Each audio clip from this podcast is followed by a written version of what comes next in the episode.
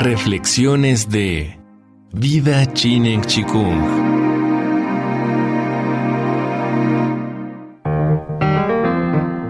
Vida Chinen Chikung presenta Permacultura, serie basada en el libro Permacultura, Principios y Senderos más allá de la sustentabilidad, del autor David Holmgren. Principios éticos de la permacultura.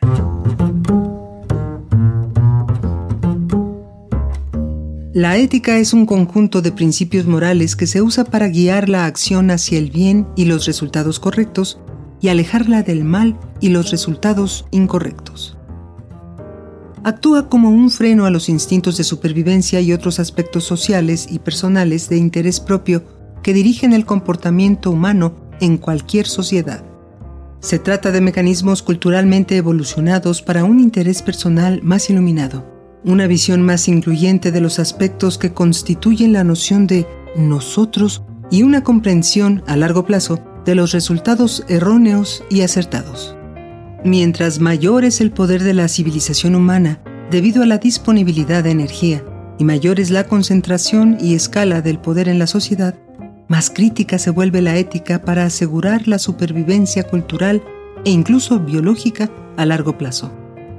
Esta visión ecológicamente funcional de la ética la hace un elemento central para el desarrollo de una cultura del descenso energético. Desde el desarrollo del curso de diseño de permacultura, la ética se ha cubierto en tres amplias máximas o principios. Cuidado de la tierra, cuidado de las personas y límites al consumo, reproducción y redistribución de los excedentes. Estos principios se destilan de la investigación de la ética comunitaria, tal y como ha sido adoptada por grupos religiosos y cooperativos tradicionales. Se puede considerar que del primer principio se derivan los otros dos. Estos principios se usan y se enseñan como fundamentos éticos simples y relativamente incuestionados para el diseño permacultural dentro del movimiento y de la nación global de personas que comparten una misma mentalidad. Más ampliamente, estos principios pueden considerarse comunes a todos los pueblos tribales indígenas, aunque su concepto de pueblo puede ser más limitado que la noción que ha surgido en los últimos dos milenios. Este enfoque de la permacultura sobre el aprendizaje de las culturas tribales indígenas se basa en la evidencia del equilibrio existente entre estas culturas y su medio ambiente.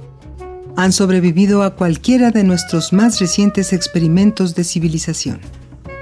Por supuesto, en nuestro intento de llevar una vida ética, no debemos ignorar las enseñanzas de las grandes tradiciones espirituales y filosóficas de las civilizaciones letradas o los grandes pensadores tanto de la Ilustración europea como otros más recientes. Pero en la larga transición hacia una cultura sostenible de bajo consumo energético, necesitamos considerar y tratar de entender un panorama más amplio de valores y conceptos que el de la historia cultural reciente. Marcos filosóficos.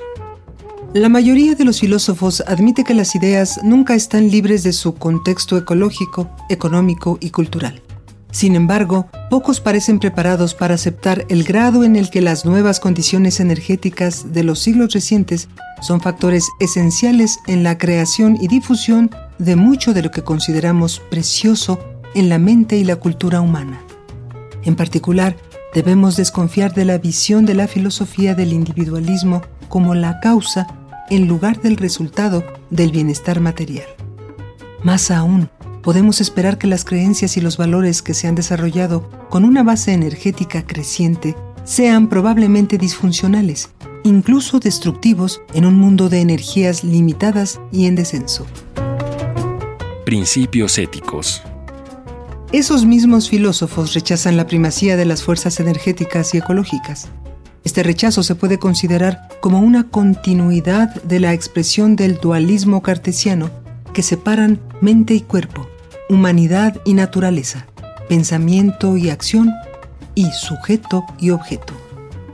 La ciencia reduccionista, que busca las causas fundamentales de la complejidad material y viviente en simples elementos constituyentes, surge de la misma base filosófica. el reduccionismo también explicaba la realidad física del mundo industrial y reflejaba su ideología fundamental. A pesar de las críticas y alternativas filosóficas sustanciales a la visión del mundo creada por el reduccionismo, este se mantiene con vida, en parte debido a su poder para tratar con el mundo cada vez más desintegrado, creado por la base energética creciente. A pesar de él, hemos logrado mucho, pero a pesar de las celebradas contribuciones al bienestar de la humanidad, parece que la ciencia reduccionista es ahora un impedimento para la supervivencia humana. Algunas alternativas productivas han surgido de la cultura científica, como el materialismo dialéctico, la teoría de sistemas y la ciencia de diseño. Es importante el desarrollo de una verdadera ciencia holística.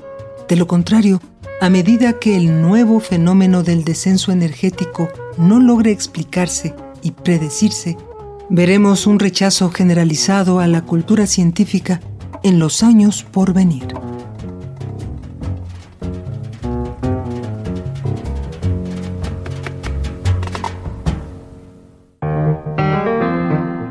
Vida Tsinen Chikung presentó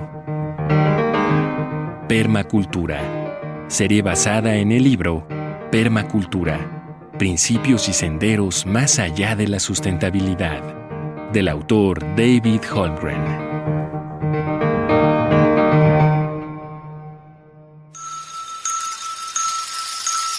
Vida Chinen Chikung